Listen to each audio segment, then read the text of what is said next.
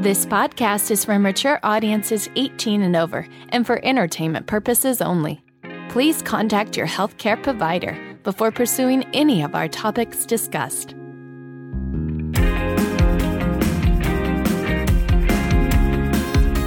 You're listening to Eat, Play, Sex with Dr. Cat, the place to get play, sex, and nutrition talk straight to your ears.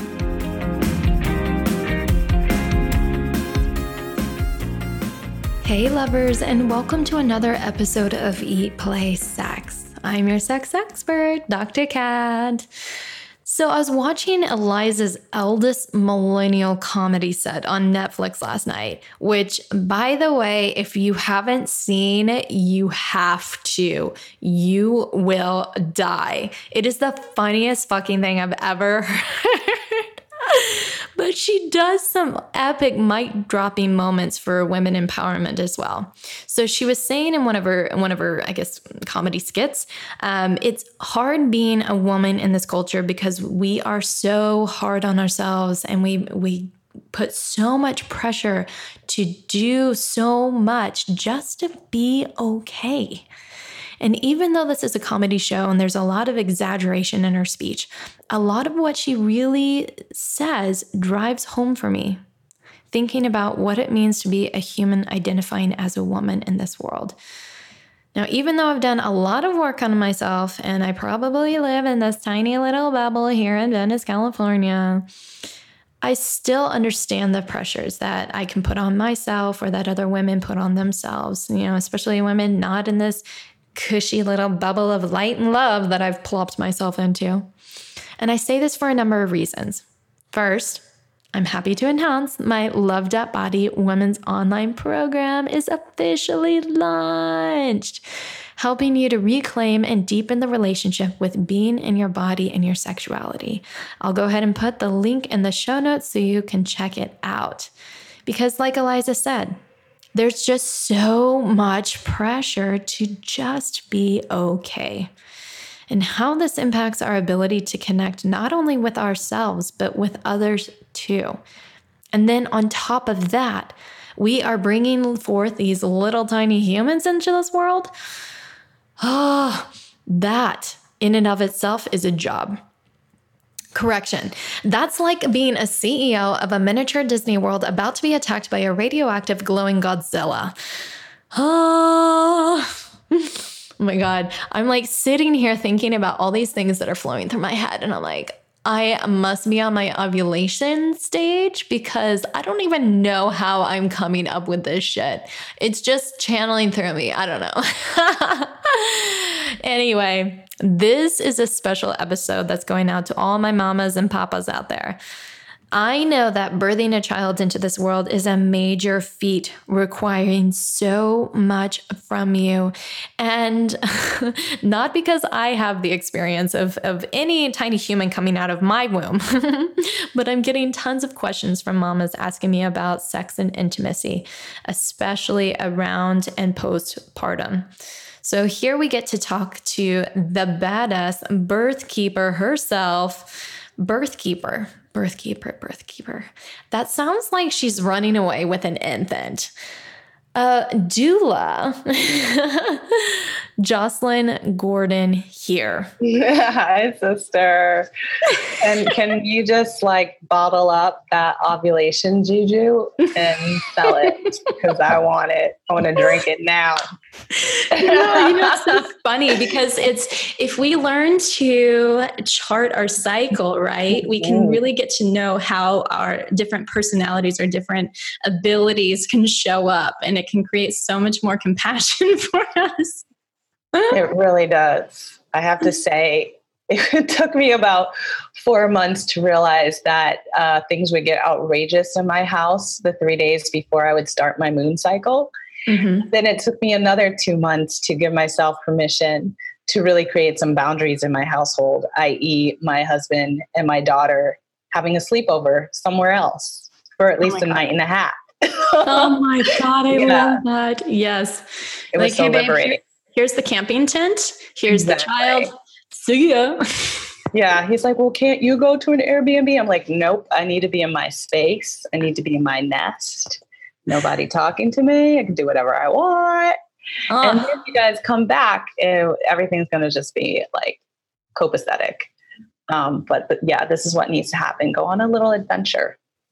Right? And isn't this just mm-hmm. doing everybody a favor right here? Really, it is. it, absolutely. And Jocelyn would know because Jocelyn Gordon is a conscious conception coach. She's a mother, she's a birth doula, and she's the founder of Hoop Yogini.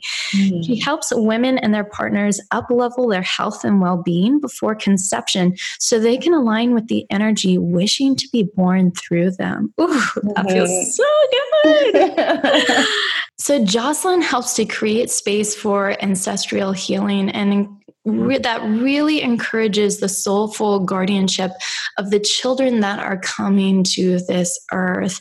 My God, woman, you sound like the description of a celestial angel. well, I don't know if my family members would say that, but um, definitely some things have come through. I have to say. yeah, the celestial angel again gives her husband a tent and tells him to go out into the wilderness with the baby. Yes. She lays into the bath with candles and chocolate. well, I catch up on Netflix shows like the one you just mentioned. Yeah. where everyone needs to listen to it. I actually get my Tiffany Haddish fix in when I have like a few extra hours after I've done my work. I don't, there's just something about Tiffany Haddish. She's like, I just love her so much. Her laugh. So when I have my downtime, uh, I, I have like, a, I binge on Tiffany Haddish comedy. That's amazing. Yes, I love comedy. I love comedy shows. I think it's just this fun way to let go and wind and not have to think about anything else. Exactly. Mm-hmm. And comedians are the good ones are obviously brilliant. So mm-hmm. they really I really appreciate observing that that that way of thinking that puts right. like the hard topics out there but makes it funny and enjoyable as well as thought provoking. Oh my God. Yes. Mm-hmm. And that's exactly what she does on her show is like bringing in all these topics around women empowerment and like uh, inequality in a way that is accessible for us. You know, like humor mm-hmm. creates heavy topics and makes it so we receive it more easily. Now, just to paint an image for all of our listeners out there, how you and I met. It was a sexy day deep in the Costa Rican jungle at Envision Festival. and I was lounging out under the palm trees with my friend and co teacher Andrew Seeley mm-hmm. and Tribal Marker founder Amir Magal, eating the juiciest fruit from the gods. I swear, the best pineapple I ever tasted in my life. Jocelyn, being this gorgeous being that she is, came up with her equally gorgeous little human Sienna. Mm-hmm. And I got to tribal mark with this little angel. And we dropped into conversation about conscious conception, yoga, teaching, and it was so enlightening. I was just like, hey, you need to meet on my podcast and share this with everyone. so now here we are. Da, da, Yay. I was like, anything that's spend more time with you. Thanks. Oh I'm just going to move you over here from Florida. you know, there is a committee that's working on that. So uh-huh, we'll put in my vote. Mm-hmm. So, the first question that I think a lot of our listeners would probably be interested if they're not in our Venice bubble, you know, but what is a birth doula? Oh, wow. Okay. Well, I, I, personally identify with being a full spectrum doula um, with an emphasis on the preconception space. So, that space of awareness mm. before sperm and ovum meet, and really honoring that, this really um, majestic and creative initiation. And a doula is traditionally a woman who uh, hold space and supports other women through their initiations. Um, most commonly these days, a doula is known as a woman who's present at the time of birth or through the birthing journey to be a consistent support to primarily the birthing person. So, um, in addition to maybe offering some massage or helping to create a beautiful, serene environment with the appropriate music, with candles, with essential oils, with the balls, with the wraps, with all the things.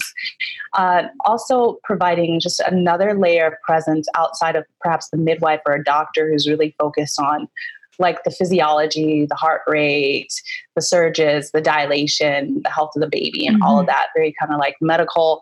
Um, the the doula really gives the mother in a sense, her undivided attention so mm. that the mm. mother knows that she's held through this most amazing rite of passage.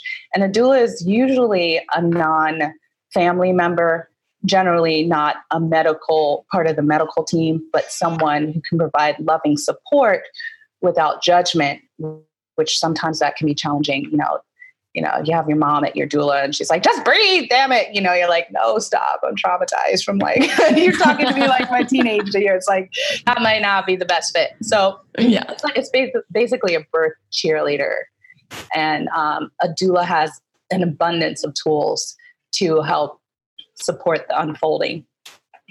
Wow. So you're there present with them you mm-hmm. said during conception, preconception. Well, what is yes, their whole life when they make love, puberty in the bedroom. Not exactly.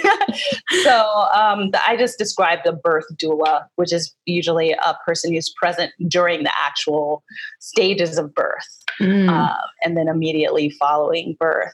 There's also postpartum doulas who are coming into the home. They're doing anything from, again, massage to coaching on breastfeeding to cooking to cleaning to watching children to helping the mom, like, um, just navigate like all their hormonal shifts. There's even end of life doulas. So it's almost like a midwife uh, position. It's like you're this presence during life's most potent transitions. And I've gone through trainings and certifications.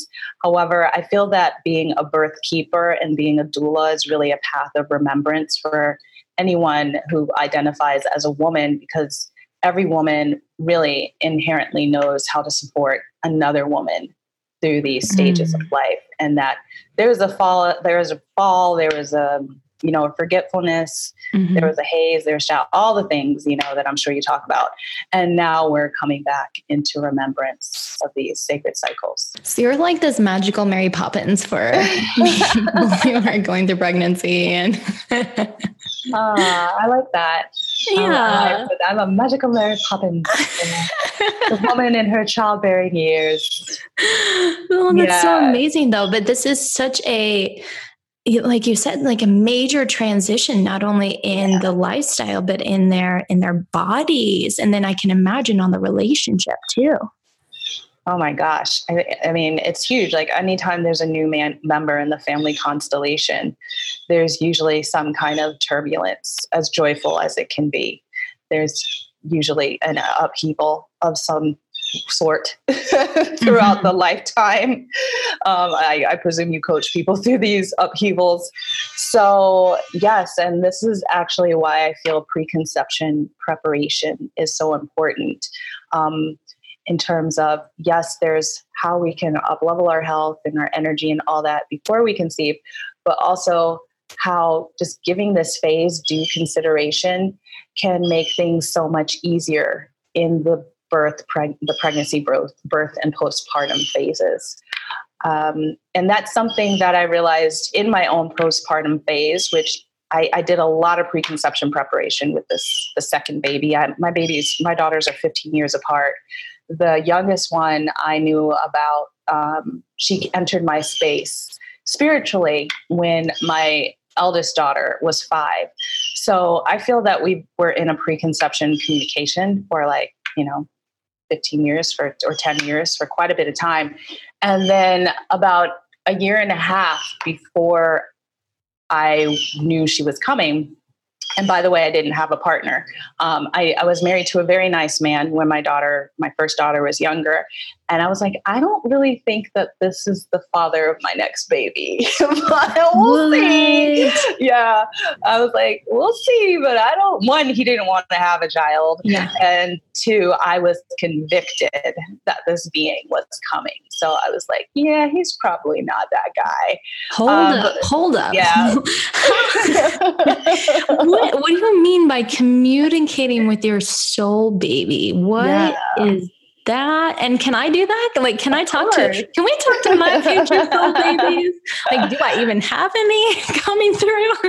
Well you might i'm sure and even if they're not those that are meant to be embodied in human form like your love dot body and all your other creations and co-creations they come through in the spirit first in my observation in the energy field as thoughts and concepts and inspiration Oh so my God, I'm, I'm, birthing there. like all the time. I'm so like, much. I'm, I must be a birthing expert.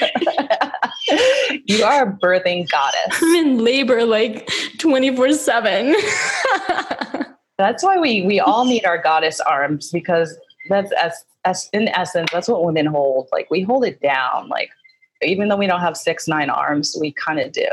Yeah, we kind of do. see them. It's a lot of nail polish. oh gosh! Oh gosh! No.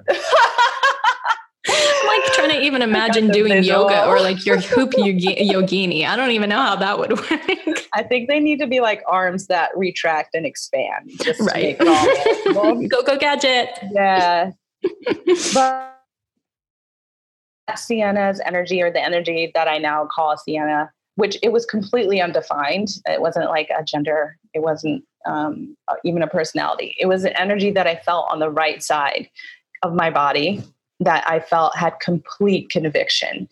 So there was and like there was an unwavering knowing that this ha- this was an energy that wanted to be born with through me, and I would have um, dreams about a baby, and I'd wake up and I'd be so excited to go into the baby's room. And then I'd be like, oh, that was a dream.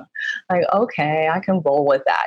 But just the level of physical, the visceral feeling of like, oh my gosh, this joy about this person being in our lives. It was, uh, it was just a full body experience. So, also at the time, I was deeply immersed in my role and practices as a massage, yoga, and dance therapist. So all day, every day, from like the morning when I had my own meditation practice to my own just very gentle hatha practice to working with clients while they were on the table to teaching yoga classes throughout the day to hula hooping for an hour to being in my yoga therapy training. I, you know, at that time, I was in a very, very much um, space of cultivating myself and being more aware of subtle energies through those practices. So not that you have to like spend 24 7 doing those things to communicate your, with your baby or the energy that, that wants to come through you. You just, but you really, in my experience, need to create space for it.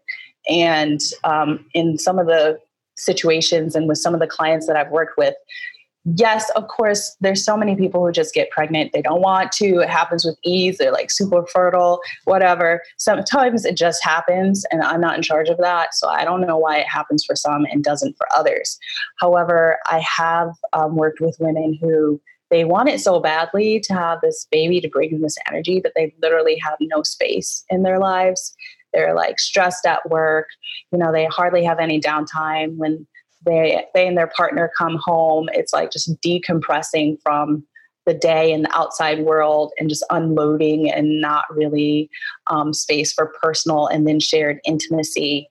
Um, sometimes like just the psychic space is like really cluttered with maybe some unresolved emotions and life situations or these desires about the future that aren't happening fast enough or how are they going to happen or whatever the attachments are to the past. It's just like okay bandwidth overload um, to you know not having even just like the geographical space in their home no i'm not talking about like room for baby but i mean like an altar or some kind of space that they go to where they can connect heartfully with themselves and this energy. So part of the work that i do is helping to identify these different aspects of space why they're important in any kind of collaboration creation and how to create space uh, for this energy to one start communicating or to come into the world. Wow. And then, so when you're talking about creating space, which is actually one of my um, my taglines for um, yeah. Sex Love Yoga, is creating space. But how does that influence the conception or the pregnancy by doing that in particular? Well, one, I feel that again, honoring this rite of passage. Um, I think for many with the fertility journey, it's kind of like a race with a finish line.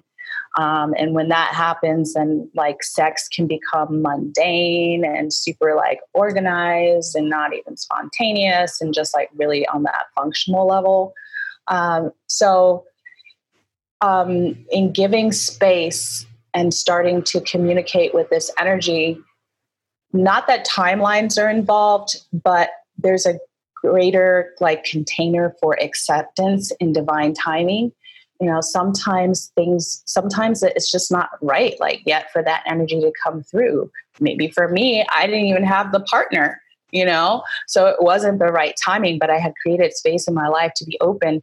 And that openness led me partially led me to move to bali indonesia because yet again i knew that i knew that that's where i needed to be to meet my, my uh, the father of my child and two months later we met and x months later we made a baby Girl, I've been to Bali like multiple times. I haven't met mine partner. Maybe that's not where you're going to meet them. and I had been to Bali like, you know, it was seven times before I actually moved there, but I knew that that's the space at that time of my life where I felt more most juicy, vital, feminine, fertile, like on my game, in my power, totally aligned with my dharma. And I was like, that's where I need to be to call in something that was going to match and elevate to bring the in this level of, of soul that I knew was coming in. Mm. I'm not sure if I answered your original question. Well, well, what I'm thinking of, I, I, think you did just in in the in, in a more poetic description of it. But what I'm thinking of is I've had women asking me about the effects of stress in their lives mm-hmm. on conception and on um, giving birth and their child's development. So I wondered if, you know, by doing this conscious creating space, if that influences that. Yeah, absolutely. Because a huge component of this, in my own experience and what I share, is self care uh, and mm. I know that can be like hashtag, hashtag self care, but you know, like even just the simple practice of Abhyanga self massage, massaging your body with warm oil from head to toe, um, 25 to 20 minutes in the morning or at night. Like that helps to release oxytocin. It's soothing to the nervous system.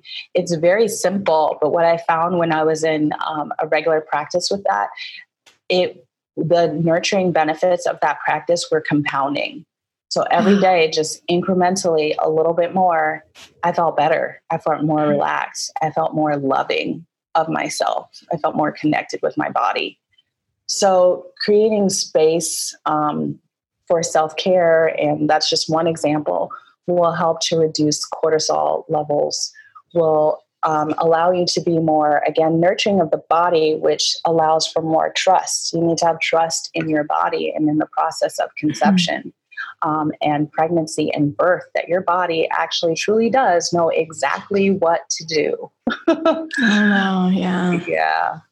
And what does cortisol do to the process? Yeah.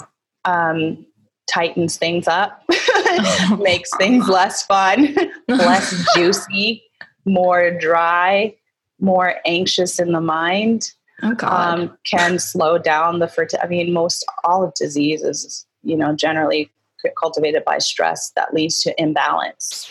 So when there's an imbalance, then there's less ease and finding, you know, a healthy homeostasis, homeostasis takes a bit more for for the system. So, mm-hmm. but I mean, we all deal with stress. So it's not about eradicating stress. It's not about bringing the mind to stillness every time you enter a self care space. mm-hmm. but really incrementally nurturing yourself on a regular, consistent basis to teach the body how to find balance again, and then to let that be the flowering for your fertility. Mm, wow. Oh, that's beautiful. I love that. You know, it's interesting that's coming to my mind right now. And I think this is in relationship to this. Um, what you're sharing is I last week I had a friend who texted me for referrals on a womb healing. Mm. Now, I get ref- I get people to ask me referrals for all anything related to the body or sexuality. It's really awesome, but I was like in that moment I was like I don't even know what we're talking about here. Healing uh, my womb. yeah. Oh my gosh. I think that's another like hashtag trending thing right now. and I mean, not to like reduce the need or to, not to dishonor what it means. I think it means a lot to, and different things to different people from addressing like pelvic disorders on the physiological level, mm-hmm. you know, like pelvic pain, painful menstruation, all of that, pain during sex, to, um, you know, even extending that into the postpartum phase, like pelvic rehabilitation. Mm. Uh, I think that maybe in the trending world, in the divine feminine rising, I think it's really honoring this organ, um, both as like a visceral organ and a temple for of a woman's power. And I, even just like in TCM, you know, it's like lung, large intestines, stomach spleen you know? I'm like well, what about what does the womb get paired with? You know? Like what about that organ? You never hear about that. Or maybe you have cat and if you have i want to you know tell enlighten me. So i think like really reclaiming the womb as this meaningful organ in our lives and in the medical books and in how we relate to our health um, and relating to the womb as this cave for creativity, but also a container that might be really holding on to our past traumas and imprints from past lovers um, in Ooh. ways that we don't really necessarily, if we were to be very conscious about it, maybe we don't need to hold on to that. Hold up. Talk Hold about that some more. well, it's said in several tra- uh, traditions that like a woman holds the imprints of her lover for seven years. Mm. Um, I haven't personally received a download on that, so I can't speak with conviction on that. But I would say the womb is a receptive vessel, and I could see how that makes a lot of sense. Um, so I recently had a woman come to my home, and she had scheduled a yoni steam, and she gave herself a, the, the the nurturance of a long, luxurious massage. So, and her intention was to release the imprint from her ex husband, which she felt was over influencing her mind space and mm. her relationships. Mm-hmm. So, wherever we place our energy or our attention, our energy goes.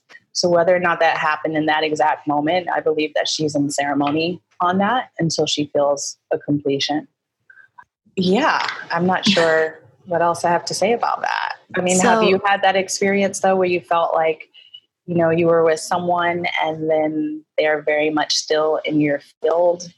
Actually, um, yeah, I recently wrote a program about this.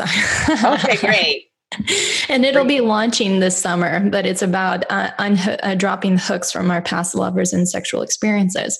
And this can be, you know, something energetic, but I focus more on the mental, emotional aspects of it and how our mind stays connected with these thoughts of mm-hmm. another person, sort of to get like this this fix, almost like a drug fix, because every time we think about this person, our brain releases these this dopamine, which is a good right. feeling. So we are supported or motivated to continue to think about this person. And then we also simultaneously get the aching from the withdrawal of not having that source of those good feelings. So um, it's you know we think about we talk about energetic cords connecting us with people and and part of the way to unhook these things is to help ourselves through a full on process right. that means like rewriting a narrative around what it meant to have that person in our lives you know and i'm thinking about even sexually how um, how much of an impact that is on us because chemically there's so mm-hmm. much chemicals released and so uh, i imagine having those stories in our minds that are more um, very powerful to us and how that would influence us you know our ability to let go or open up to other people moving forward yeah. and whether energetically i mean energy emotion candace mm-hmm. pert define those basically emotions uh, as energy and motion which are connected to our neurotransmitters and hormones and i know that like personally, when I was preparing for um, my person, who would be the father of my, or the, you know, the co-parent of my daughter, my child, our child, um, I, for me, because I'm aware of how if I personally, when if I exchange saliva with someone, then I that whole dynamic that you're talking about, Kat, um, something in me uh, can go on just on hyperdrive with that mm-hmm. or just to a point of distraction. So mm-hmm. I found that for me, instead of really spending a lot of psychic and mindful energy reining that back in, for me, I kind of chose a, a celibate path the couple of years before I was ready to meet my person because of what, because how I understand my physiology and mm. deciding what my priorities were. Um, and I still felt like very sexy and felt positive. It, it, that awareness also felt like self care to me. Mm, I love that. Oh yeah, we can still we can definitely be sexy without a partner. Like exactly, sexuality is a way of being in this world. Like we are sexual beings. It's not just the behavior, which I think so many people misconstrue. Absolutely, and just look at nature it's like all about sex. Oh, it is erotic. look at those lilies. They're just all about it. Bulbas everywhere. yeah, and sperm. So as sorry. Never apologize for that. Oh, yes. And so, as we're talking about these hooks from our past lovers, mm-hmm. one thing that really caught my attention in our conversation together was about um, you help people with ancestral trauma or patterns of pain related to mm-hmm. um, birthing. Is that correct?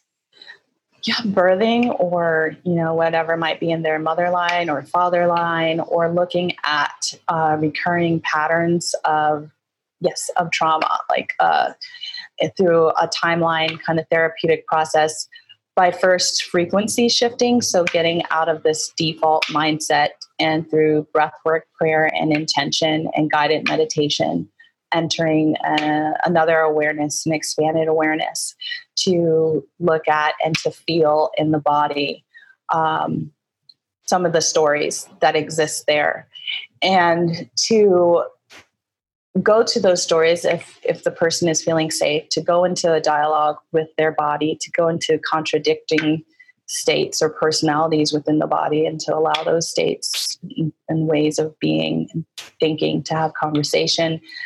And also sometimes what may have happened like in one person's timeline you know sexual abuse or some kind of other trauma there's often this story in an, a relative or ancestor's uh, life as well. Like it generally doesn't in my own observation with myself and other people uh, stand alone as an isolated event. There's kind of like there's a pattern over over generations. So looking at that and then coming to an awareness or just holding the conversation of like that's the pain. Mm-hmm. and what is this what's the power story about it? Like what's the gift around it? What's like the maha perspective um, mm. um, with less duality.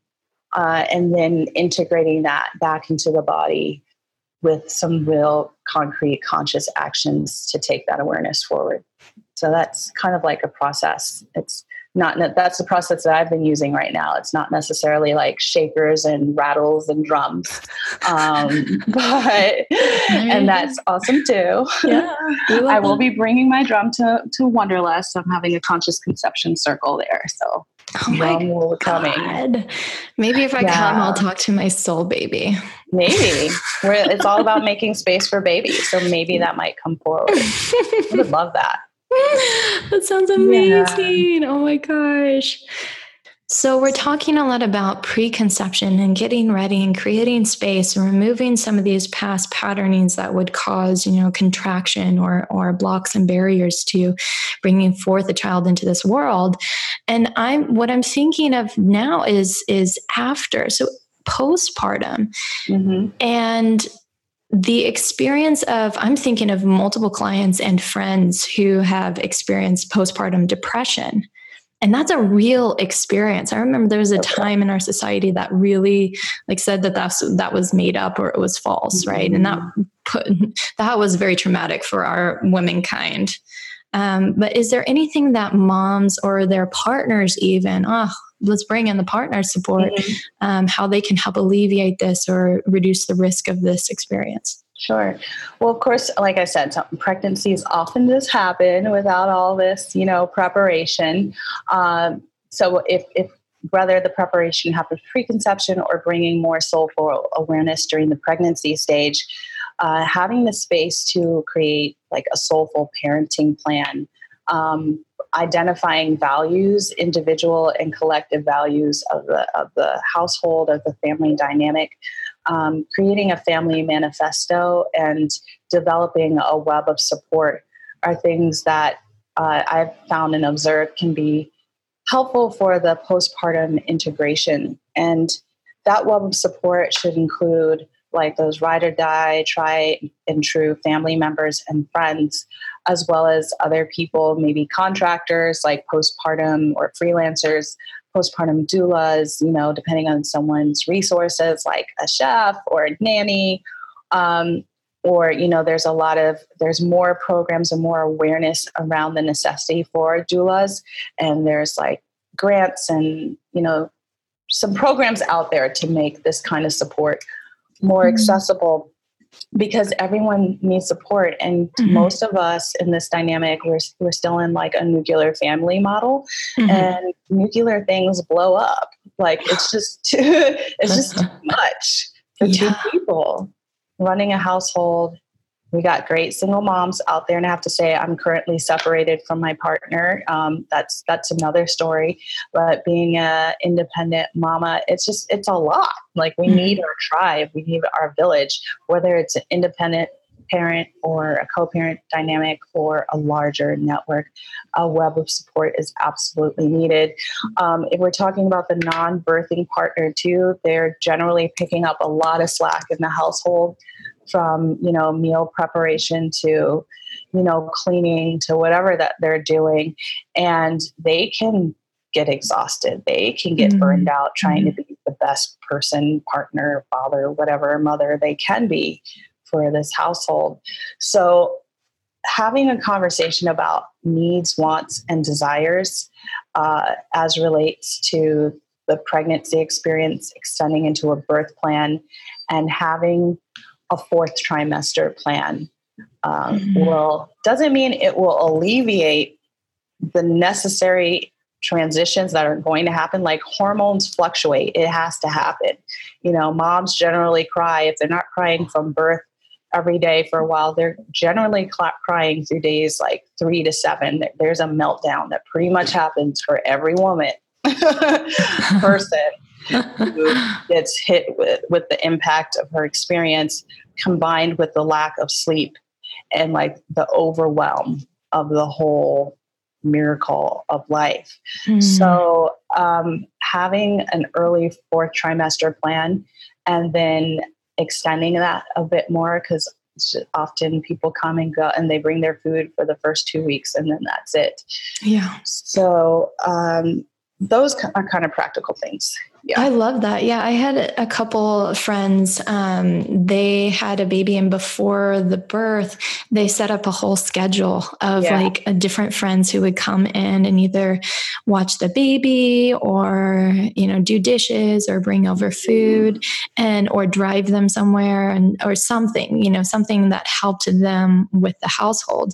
And yeah. I remember sitting with the mama for a bit, and she was just like, "Oh my god, I'm so grateful for everybody," and it was cool because we showed up willingly. Like we wanted yeah. to we want to help. It's just we don't know how or what's going to be the most effective for you.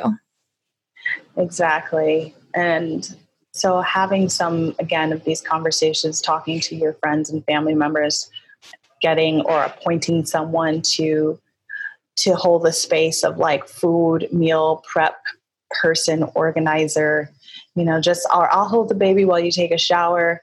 You know i would say extending from well a minimum of one month but that's really not enough um, to about three months at the least. Doesn't mean that it has to be every day but having a network that's checking in. Uh, there was something also also what i find beautiful in many cultures there's like a quote unquote quarantine of the mother or the birthing person after birth and other than a confinement, I personally found it liberating. Uh, in Bali, I believe it's 34 days. And it's a bit more easy to integrate in that culture because families live on family compounds with, you know, mothers, husbands, wives, aunties, cousins, uncles, kids, and all that. So there's an inherent support. Uh, the woman, she she does no homework, I mean housework. She stays out of the kitchen. Uh, maybe she does some altar making, I'm not even sure. Uh, but is really given that space to focus on the birth experience and the time with her baby, the bonding and the, the healing that happens, or, you know, that space for healing physically and energetically as the body starts to kind of not totally seal, but kind of come back into itself after the expansion of birth. So we did outside of the the first week, I had to go to the U.S. consulate. My baby was born in Bali, a beautiful home water birth, and we, just had. She was born a tourist in Indonesia, so we had to go to the U.S. consulate within seven days. Other than that, I believe I stayed home in the house for about 20 days, and it was really, really, um, like I said, nurturing psychologically as well as physically. Wow, that's that's and that's so beautiful giving you yourself that space to heal because your body's going through so much after that experience and it's it needs that time and space. And I wonder that probably has or could potentially have a major impact on the intimacy or connection with your partner. Mm. What how what sort of advice do you give to people to help them maintain the connection while there's the healing process that's occurring? Yes, well, because again, back in the nuclear family, the household, you know, needs get divided up in a certain way. There might not be that that drop in space. Uh, but gosh, it's, it's hard not to be in a magical space after you have a baby. And it's hard not for the family members to be in that space with you. But I feel that having some time each day to connect, and it's so easy to just stare at the baby. Like, I think there must be something physiological about it in terms of just like anthropologically speaking. Like, if you stare at the baby, they'll definitely continue breathing or something like that. Um, but to come back into gazing with your partner or your partners, depending on your dynamic, because um, I, I find that losing that eye contact and and plus the birthing person might be so oversaturated with touch that they may not want a lot of physical affection. So one asking you know asking for you know consent for touching not just assuming and creating space for some of the tantric practices that i think a lot of us know about for eye gazing for sensual yet non-directive um, intimate touching. Another exercise that's been really helpful for me um, is for the fears, needs, and wants, or needs, fears, and wants. Sometimes I get the order mixed up. I generally don't start with the fears, but just having a timer and maybe it's three minutes a person maybe it's five minutes a person and each person um, you know what i what i want right now okay and this goes on. And the other person if they say anything it's just they say tell me more. They don't add to the narrative. They don't dismantle it. It's just and what else? And tell me more. And going through this empty emptying process you know what are your fears? What are your needs? And then switching and let the other person go just in that sometimes without even again having to nitpick and and rehash some of the things shared i've found that that builds intimacy and i've recommended this to my mm. clients too and they always come back saying how helpful it was I love that. And what I what I really love about that is it creates um, safe space for us to be talking about our experiences in that moment because we don't want to forget. I mean, there's healing that's happening for the woman in her body and moving through that. And then there's also this this transition of right now we can't engage sexually because the body is healing you know. So we are coming up with more ways to express our love in that way uh, or in other ways. There. So, how much uh, for some of our partners may feel, you know, I miss that sexual connection with my partner. And so creating the space of you can have that desire, you can have that want and that uh, and that need and it's not possible right now in the way that you want it. But even just right. voicing it and being validated and heard in that space can be really powerful. And there's oftentimes too where you know it, it's it is still a very sexy space. It's like, mm-hmm. oh my mm. gosh, we met just made this person. Like I remember with my first daughter's father being like super turned on postpartum, and there's so much like wait for six weeks, wait for six weeks. Mm-hmm. It's like okay, I can't feel super turned on, or just like sorting through all of that um, and so also acknowledging that you might actually just feel like oh my gosh i just want you you know and creating some not guidelines but exploring how there can be that kind of sexual satisfaction without maybe necessarily penetration if mm-hmm. it's not exactly the time for that Oh, yeah. And sex comes in many different forms. We just uh, oftentimes narrow our vision of what it is. And this is a great opportunity to explore that. Absolutely. More massage, more orgasms. Yes. I told one of my other guests, I had Pamela Samuelson on, and she was talking about orgasmic birthing. And I'm like, yeah, yeah I'll have one of those, please.